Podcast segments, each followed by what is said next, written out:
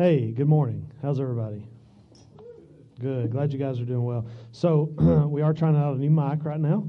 So, if it sounds a little wild, um, uh, believe me, they're working on it, okay? Um, it's uh, our last one, if you were here last week, it went out and went crazy last week. And uh, so we've been working on testing it, and I'm going to pull it away from my face just a little bit, and uh, we're going to do our best to, to get through. So, uh, guest card info, man. If you are a first-time guest here with us, we are so pumped that you are here. We uh, we're excited to have you worshiping with us today. If this is your first time, we hope that you feel welcomed and loved.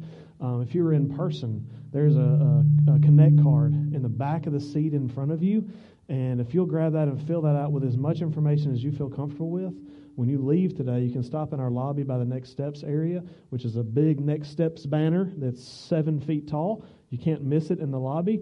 And uh, just drop off that card at one of those desks, and we'll give you a free Lindsay Lane East t shirt uh, today just for being here with us. And if you're watching online, the best way to do that is to click in the, the description of the video, click on the link to fill out the first time guest card, um, and fill that out and we'll follow up with you this week. And uh, just thank you for being here and see if there's anything that we can do. So, um, we're currently skimming through the book of Acts, okay? Uh, man, the book of Acts, we could spend years and years studying it just verse by verse and everything. But um, God laid it on my heart back last year to really begin, just to, to slow, to, to get to high points, okay? And so what we're doing is we're looking at the book of Acts um, to really begin to see what does our church look like missionally moving forward.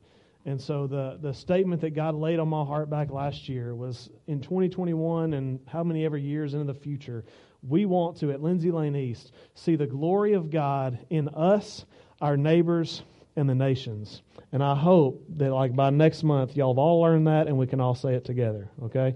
The glory of God in us, our neighbors, and the nations.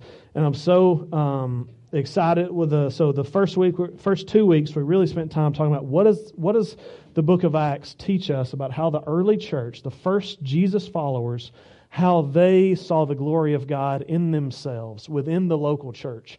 And we spent two weeks looking at that. Um, last week we began to look at what does it like to see the glory of God in our neighbors. And so we talked. We spent time in Acts chapter two and three. Uh, there was other things that we could have looked at, but just for time's sake, we didn't.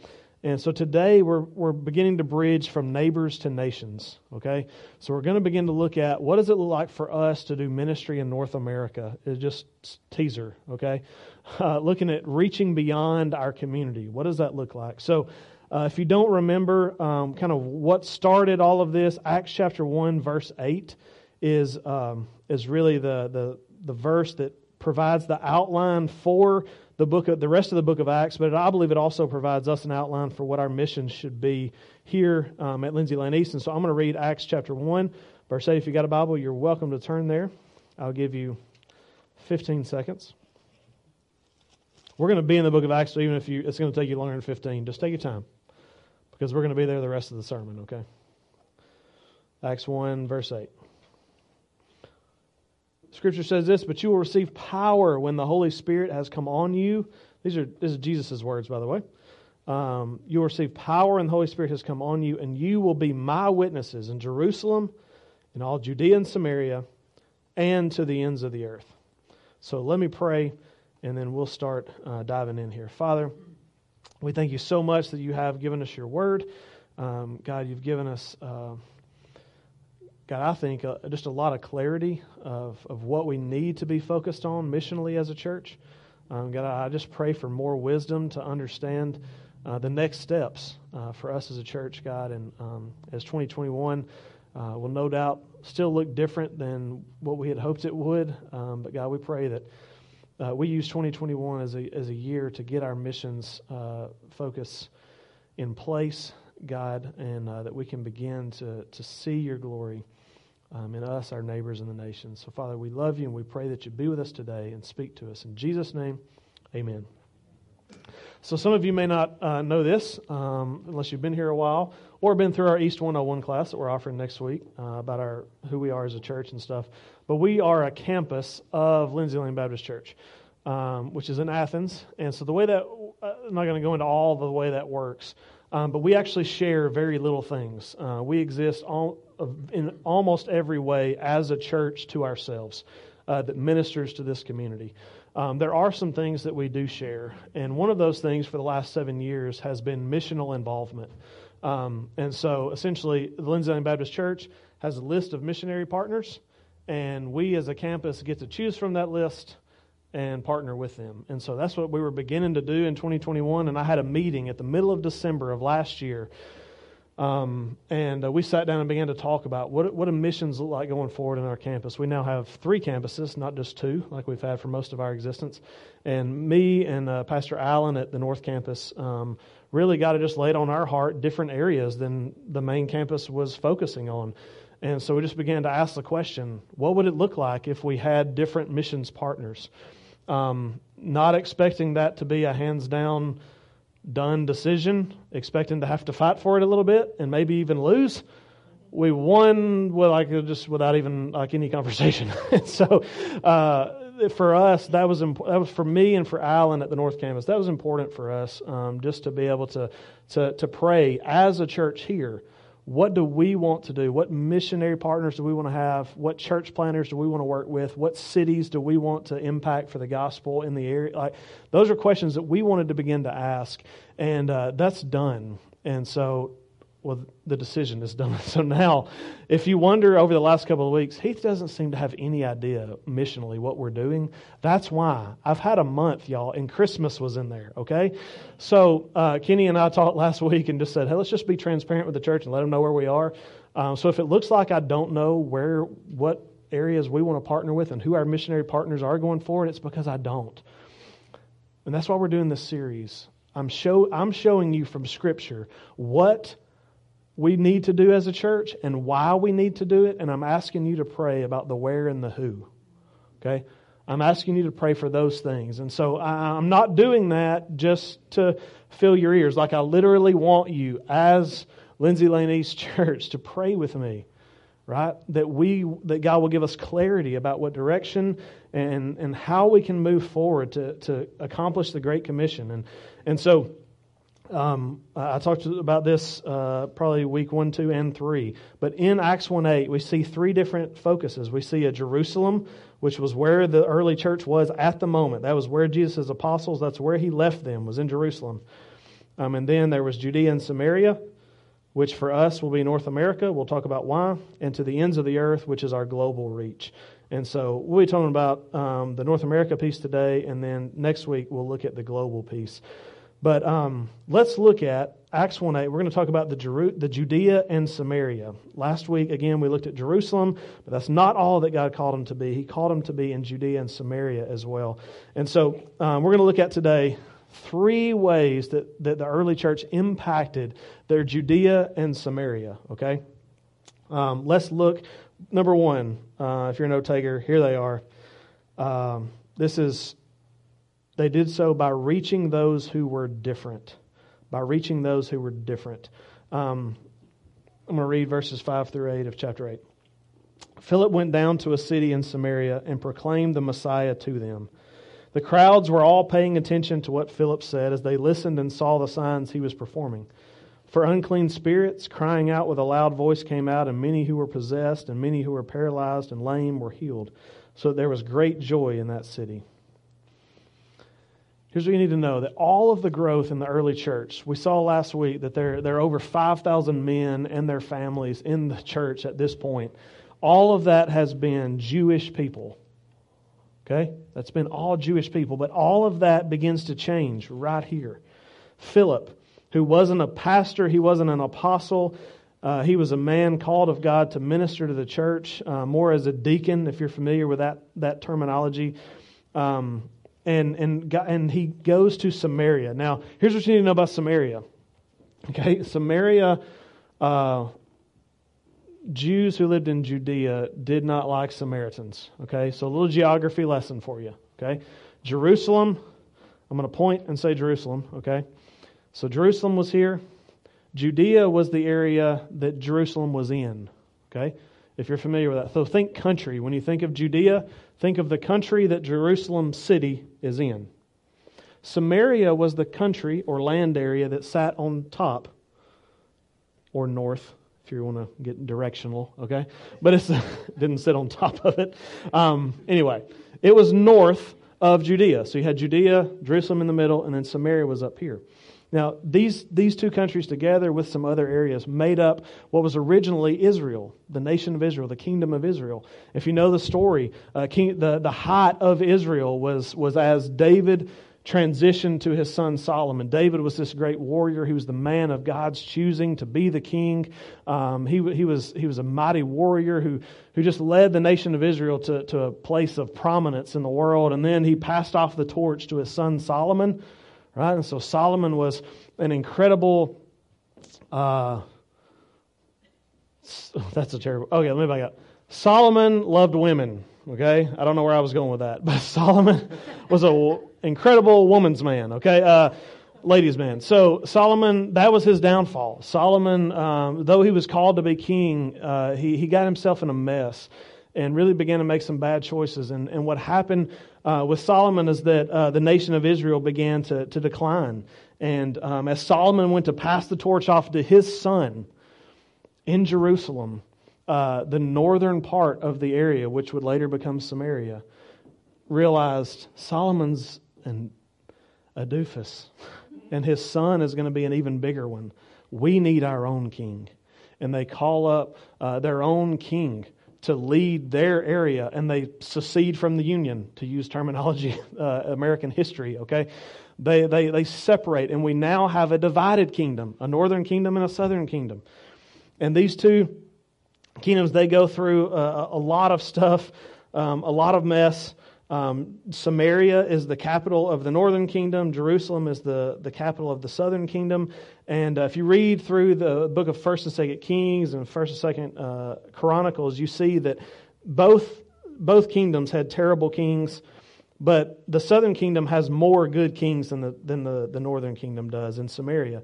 Um, what we see is that the Samaria-centered kingdom has take they take on other gods with regularity. Instead of staying focused on their God, the God of Israel, right, uh, our God, they adopt these other gods. And it gets them in a mess and it causes discord between the kingdom. Both kingdoms' capitals fall. Samaria in the north falls first to the Assyrians. Some of you world history people, you are loving this. The rest of y'all are like, get to something else. Hang on. Okay, hang on. The Assyrians take over the north. Um, they actually begin to populate the area with Assyrians. And many of the Jews who are in the northern kingdom, they wind up marrying these Assyrians. They, the God's people begin to marry with those who are not God's people. And this causes a mess. This causes a kingdom that is no longer centered on God. They've melted together their religions and their way of life, and the northern kingdom is left a mess. Jerusalem, the southern kingdom, it eventually falls to the Babylonians and the Persians. After several decades, um, the, the southern kingdom people actually convince the leadership that they're in bondage under. Can we go back and build Jerusalem? We want to build the walls. We want to rebuild the temple. And the, the, the, the leadership says, sure, go ahead. You can do that. And they come back, um, and, but they face opposition. Their cousins to the north, who have now intermarried with all these other people, actually try to prevent them from rebuilding the temple in Jerusalem. This is not good. Their cousins to the north are fighting them. And so the Jews begin to view this Samaritans that they've become now known as as traitors to God and unclean people. And that rivalry, I'm, I'm wrapping up here, that rivalry lasts 400 years from that moment to the birth of Christ. And it's done nothing but boil and boil and boil. So when Jesus comes on the scene, um, Jesus was actually from Galilee, which was further north. And so when the Galileans wanted to go to Jerusalem, they would literally go around Samaria. Like go out of their way just to avoid such a nasty place and nasty people. Jesus, when he wants to prove a point, Jesus was an awesome teacher and he used stories and examples. And when Jesus wanted to teach on what it really means to love, what did he use? The story of the Good Samaritan. He used a Samaritan and a Jew. He said, I'll show you what real love is. Not caring for people who are like you, but caring for someone, even a Samaritan. He uses a Samaritan as an example of someone who would care for a Jew. Because they were so polar opposites, they were so hated by each other. Jesus knew that this was the best thing to get his point across. And so now, again, now, Jesus tells his apostles, who no doubt were raised to hate Samaritans, You will be my witnesses. Where? In Jerusalem, right where you are. And then in Judea, and they were like, Okay, hold up. Don't get any further than that. But then he says, And Samaria. And that would have fell on the ears of Jews like a heavy brick. Because in that moment, they realized that Jesus is calling them to minister to the people that they do not like, the people that are very different from them. But this is what exactly what we see Philip do.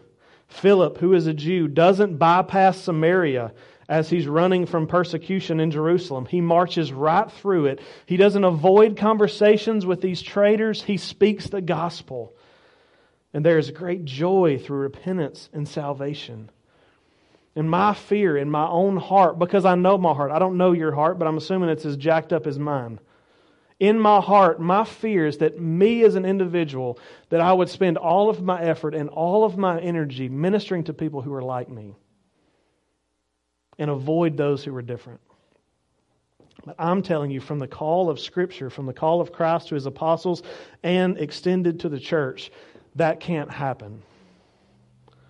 You see, one of the hardest things, one of the most natural things for us to do is to be with people who are like us. At your workplace, you probably hang out with people who are like you. When you go to a ball game, you probably sit with people who are like you. You probably do things with people who are like you, have similar interests, and watch the same TV shows, and um, like from the same neighborhood or from the same area, or grew up in the same part of the world. Like that's we're naturally drawn to those people. But things that we're naturally drawn toward doesn't necessarily mean it honors God. Amen.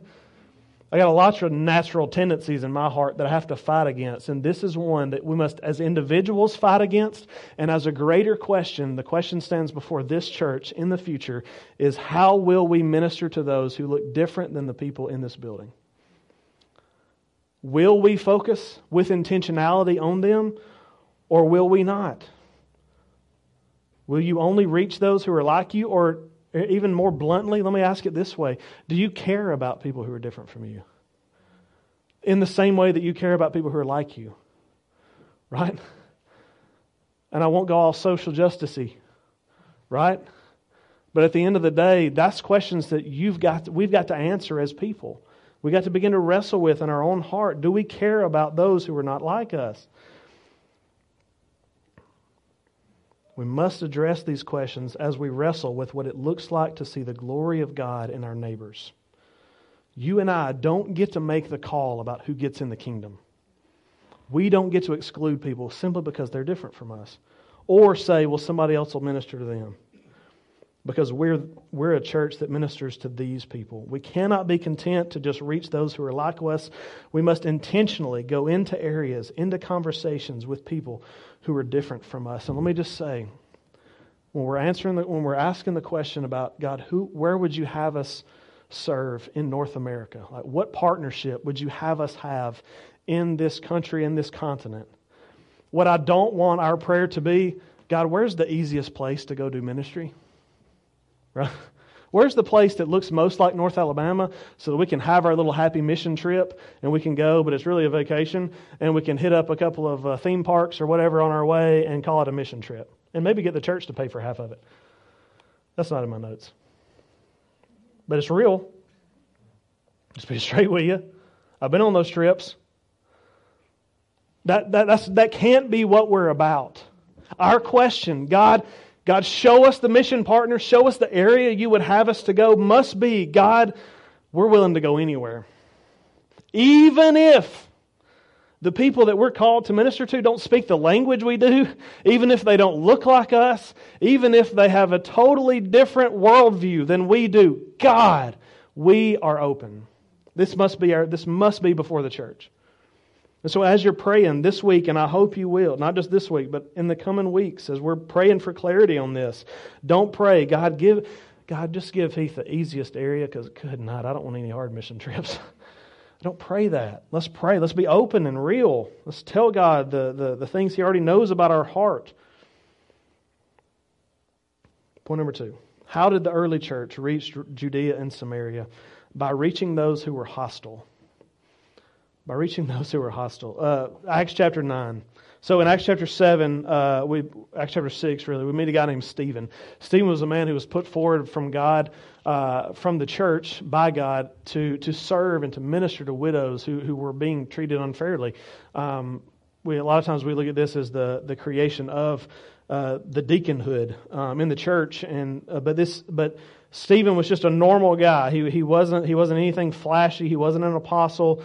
Um, he was just a normal guy, and he winds up uh, being arrested and winds up being stoned to death for his faith in front of a crowd. One man who stood there holding everybody's coats, he never cast a stone, but he was laughing the whole time, was a guy named Saul. And so, Saul, we get introduced to at the beginning of chapter 9 again. So Saul was still breathing threats and murder against the disciples of the Lord. He went to the high priest and requested letters from him to the synagogues in Damascus. This is another city further north, uh, northeast. So that if he found any men or women who belonged to the way, he might bring the way. That's the hippest and coolest way to describe disciples. Like in the first century, that's what they were known as, the way. Isn't that cool? It sounds like a like a hip church now, but anyway, all right. Um, but they were known as that because Christ said, "I am the way, the truth, and the life." Uh, so anyway, so if G, if uh, if Saul found any men or women who belonged to the way, Jesus followers, he might bring them as prisoners to Jerusalem. As he traveled and was nearing Damascus, a light from heaven suddenly flashed around him. Falling to the ground, he heard a voice say, "Saul, Saul, why are you persecuting me?" Who are you, Lord? Saul said. I am Jesus, the one who you are persecuting. The story continues on from here, and Saul turns from his sin, turns to God, and is saved and, and baptized and becomes a believer in Jesus. This man named Saul, who was breathing threats against the church, was holding a document in his hand that gave him the ability to arrest anybody he wanted to in Damascus and haul them back to Jerusalem and throw them in jail. Instead of meeting Christians, he meets the ones that the Christians worship. Instead of meeting Christians, he meets Christ. He has an interaction with Jesus himself on the road. Listen to this. And everything changed for him. And in all honesty, everything changed for the church. When Saul was saved, everything changed. The trajectory of the church was changed. Saul was well known in the Christian, in the Christian community. Everybody knew who Saul was but not because he was a celebrity pastor or a really hot worship leader in skinny jeans. Okay, like he he was he was a real real guy who was terrifying to the church. He was scared to death. Uh, the Christians were scared to death of him. He was known as a killer of believers. No one would have ever expected him to become a Christian, but listen, he did. God saved him. I'm just going to ask you sadly, you and I encounter people on a daily, maybe not on a daily basis, but on somewhat regular basis. If you're sharing your faith, you've encountered people who are hostile. People that laugh at you because you believe in a Jesus who died and was rose again. Uh, yeah. Or people who people who just want to argue with you and want to belittle you, right? People who are hostile towards the gospel. So, my question is this when you encounter people like that, do you just write them off? Because I'm going to tell you, that's my natural tendency too. Transparent moment. My heart says, You're going to be a jerk to me. There's got to be somebody I can share with that's easier than you are. And I'm going to move on down the road. That cannot be the heartbeat of our church. That we're going to avoid those who might be hostile or those that we know that are. Because as I told the first service, here's the good news you will never encounter a person like Saul. At least I never have. Somebody who was going to stone you on the spot, kill you. You'll never meet you, the people you encounter. They're not going to be as mean as Saul. So that's something to take heart in, right? Share your faith at, at, at your workplace. Share your faith with your family. I promise you, they're not going to stone you on the spot. Okay? So, it's encouragement. But I'll also say this as believers, yes, we've got we can't be we can't be that. But as we begin to pray, listen to me. As we begin to pray, God, give us clarity about where you would have us serve. Because we're not going to have a hundred cities that we're trying to minister in. We want one place that we can throw our efforts in North America, one place that we can invest our time and our ministry and our prayers to. And our prayer cannot be, God, make it an easy place. Please, God. Don't let it be somewhere where people are ugly and mean. Please, God. Right? God, give us a nice, easy, comfy place with some good hotels around. God, that's what we want. God, in your name, Jesus, amen. Right? That can't be our prayer. Our prayer must be, our prayer must be, God, we will go. God, we'll go wherever. Wherever you call us, God, that's where we want to serve. No matter how difficult, no matter how hard, God, this is what you want us to do, and we believe it. And we must not be fearful of any type of hostility towards our message. We must face it head on. And you and I can't, as we engage with people in our workplace and as we begin to pray and hopefully figure out the area that God would have us minister to outside of our community, the, the, the, the answer can't be uh, we, can't, we can't respond with hostility when we experience hostility. we got to engage with those who really don't want to hear what we have to say. We must do it for the sake of the gospel. Because I'm telling you, if God can change a man's heart like Saul, he can change anybody you work with. He can change anybody in your family. I promise. Let's stay faithful. Last thing we see the early church doing, we see them reaching those who were different from themselves, reaching the Samaritans, and even beyond there to reach the Gentiles. But then we see them reaching those who were hostile towards the gospel. The last thing that we begin to see, the way that they reached Judea and Samaria, is by planting churches. By planting churches. Again, just a reminder um, the only church that's spoken of at this point is the church of Jerusalem. It's the only church that we see up to this point in the book of Acts. We see believers other places, but there's only one reference to a church, and that is to Jerusalem. And so let's look at Acts 11, 19 through 26 as we begin to see that shift.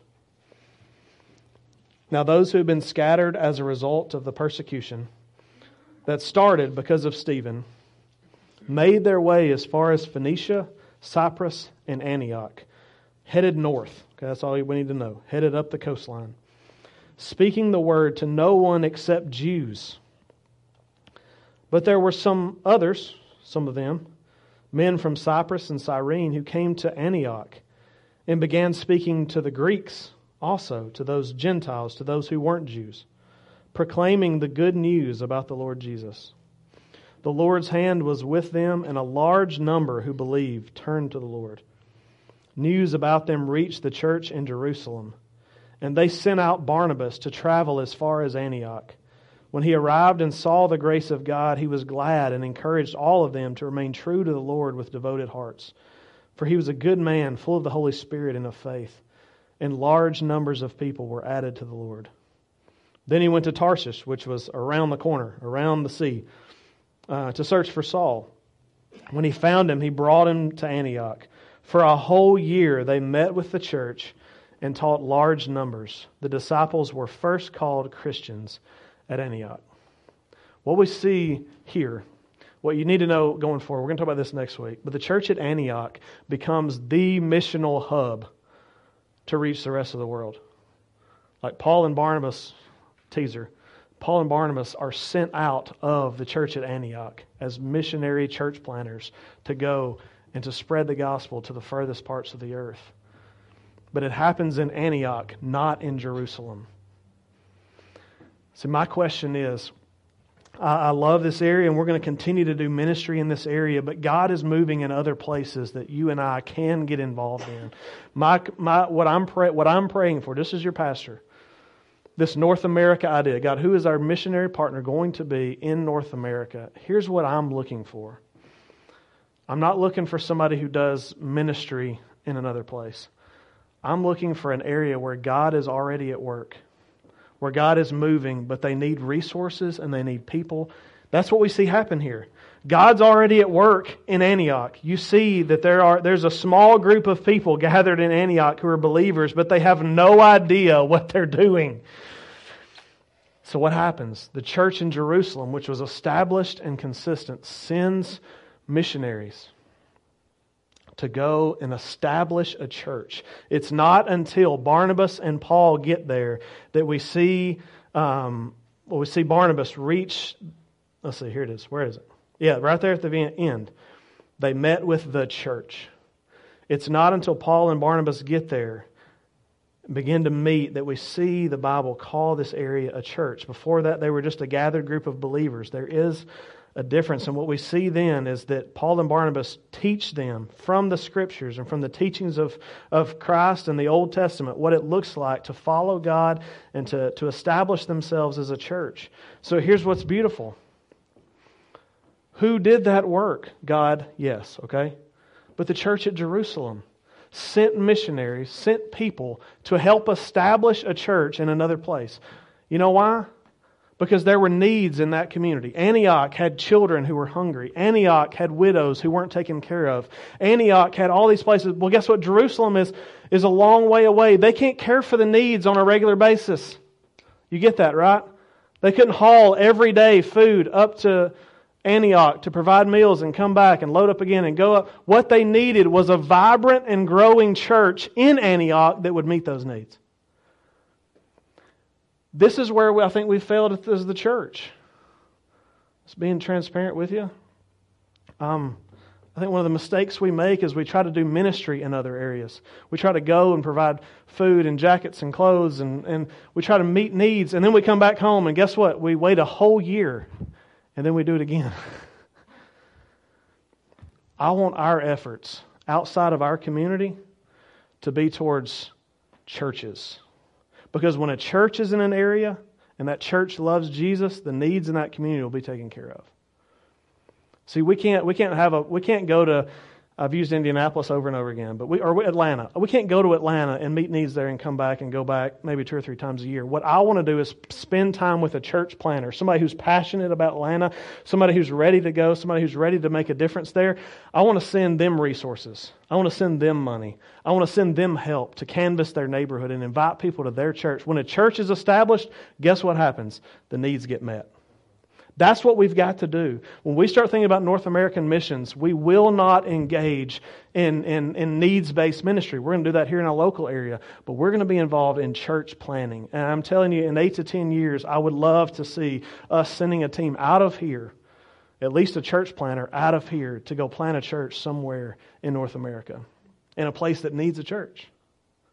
Whether that's down the street because we've discovered a need, because they're putting in 300 thousand homes around here and they ain't going to fit in here, or if it's somewhere else where the need is maybe even greater.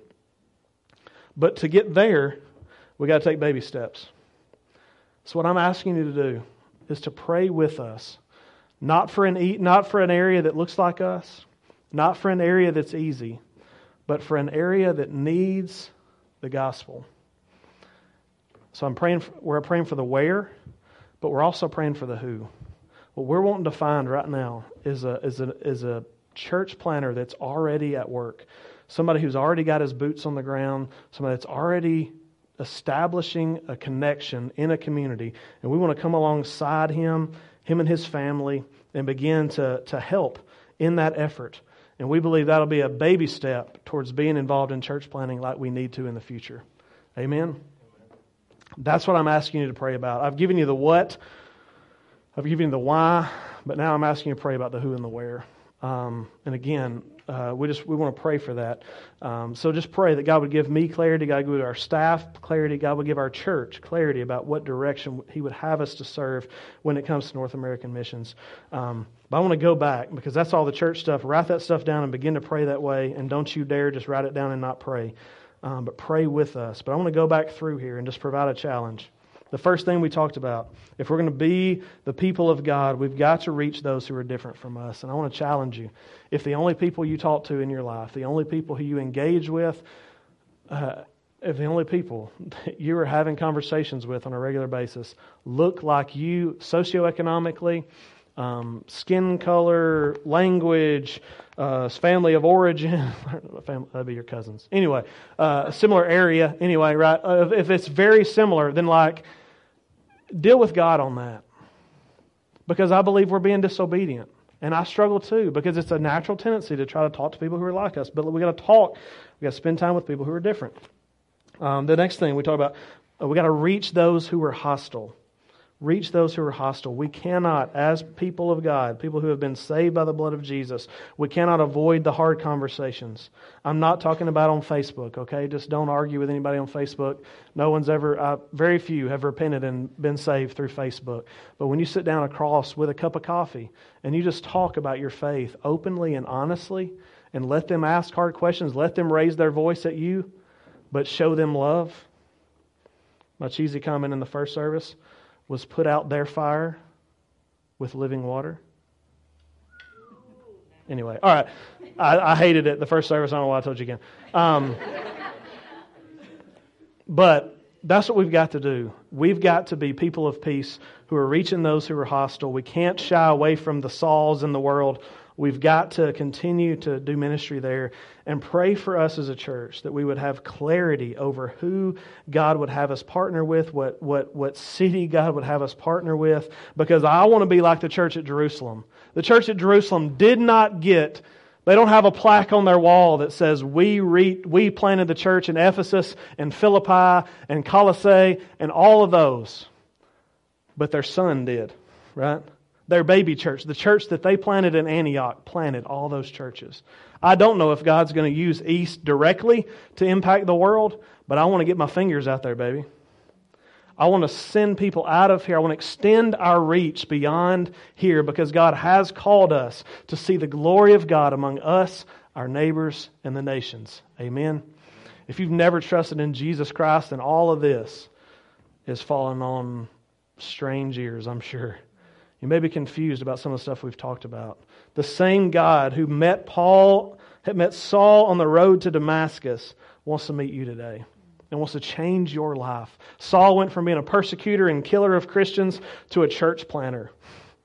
I went from being a young kid who was lost, separated from God, to somebody who stands before you now proclaiming God's word.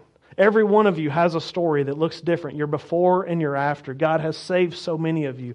But I know if God hasn't saved you today, if you've never trusted in Jesus as your Savior, it's, it, the Bible tells us this is how we do it. You turn from your sin and you turn to God. You recognize that you're in sin, that you need a Savior. You turn from that, turn to God, and just say, God, I need you to fix this mess because it's a mess. And then you recognize that He's the only one that can fix it. You trust fully in the name of Jesus who died and was raised again for you. And commit to follow Him the rest of your life. God's Word says that in that moment, God's Spirit begins to, to God's Spirit fills you, and you're different. If you've been there, you know what I'm talking about. And if you don't, we want you to experience that. I'm going to be down front during this last song, and the altar will be open if you need to come and pray. If you want to come pray for our church, for the love of all that's good, please pray for our church, whether where you are up here. Pray for clarity for the future. But also, um, we'll be down here to talk with you about, about salvation. If you'd like to trust in Jesus today, but you just want to help somebody help you think through that, I'll be down front. We also always have counselors by a back door. If you would rather go back than come forward, uh, sometimes that's easier for folks. We just want to we want you to know that we're here for you and we want to help you make the next steps. What's the next step that God's calling you to make today? I'm going to say a word of prayer, and then um, we're going to stand after I pray, and you guys can uh, uh, sing in response, or come to the altar and pray for someone else in response, or talk to a counselor, okay? Father, we thank you, God, for, um, as always, God, for your word that speaks so true. And God, I'm thankful, God, that we have such a. Um, uh, God, we have everything we need in your word, God, to exist as people and as a church. And God, I just pray that you would help us, uh, God, moving forward. Uh, to help make these decisions, God, about who our missionary partners are going to be, God, and what areas you would have us serve in in North America. Um, God, I pray that even now, God, there's a church planter who's praying for a church to partner with him. God, I pray that you would connect us through the power of your Spirit over the coming days. Give him clarity and give us clarity that that's the area that you would have us serve in and that our partnership would be God honoring. But God, possibly even more than that, I pray that we reach our community. God, that we not neglect the people right here under our wings for the sake of the nations, God. We need to do both with intentionality. Any and all of the above. God, help give us clarity going forward. God, be with us as a church. Um, God, I thank you for those who have gathered here today. God, I pray that you would stir in their hearts to be involved uh, in the, the trips and the, the opportunities that we're going to have coming up um, as we start making these decisions. But God, also that each one of us, God, would engage in daily missional work among those that we're around. God, I pray that as I've proclaimed your message. We've heard this story of, of Saul uh, coming to life, coming to life in Jesus and experiencing life new as a Christian. God, I pray that there's somebody here who hasn't done that, God, that they would talk to me or one of our counselors. That's the best, best moment in a person's life. It changes the trajectory forever. God, I thank you for this time. May you use this time, God, of our response to glorify your name. In Jesus' name. Amen. Church, let's stand, sing this song. 12 to 1400 year old song. We're gathering together today to sing a song that's been sung in many different languages for over 1200 years. 1200 years of Christians have sung this song. We're gathering with them today. Let's sing.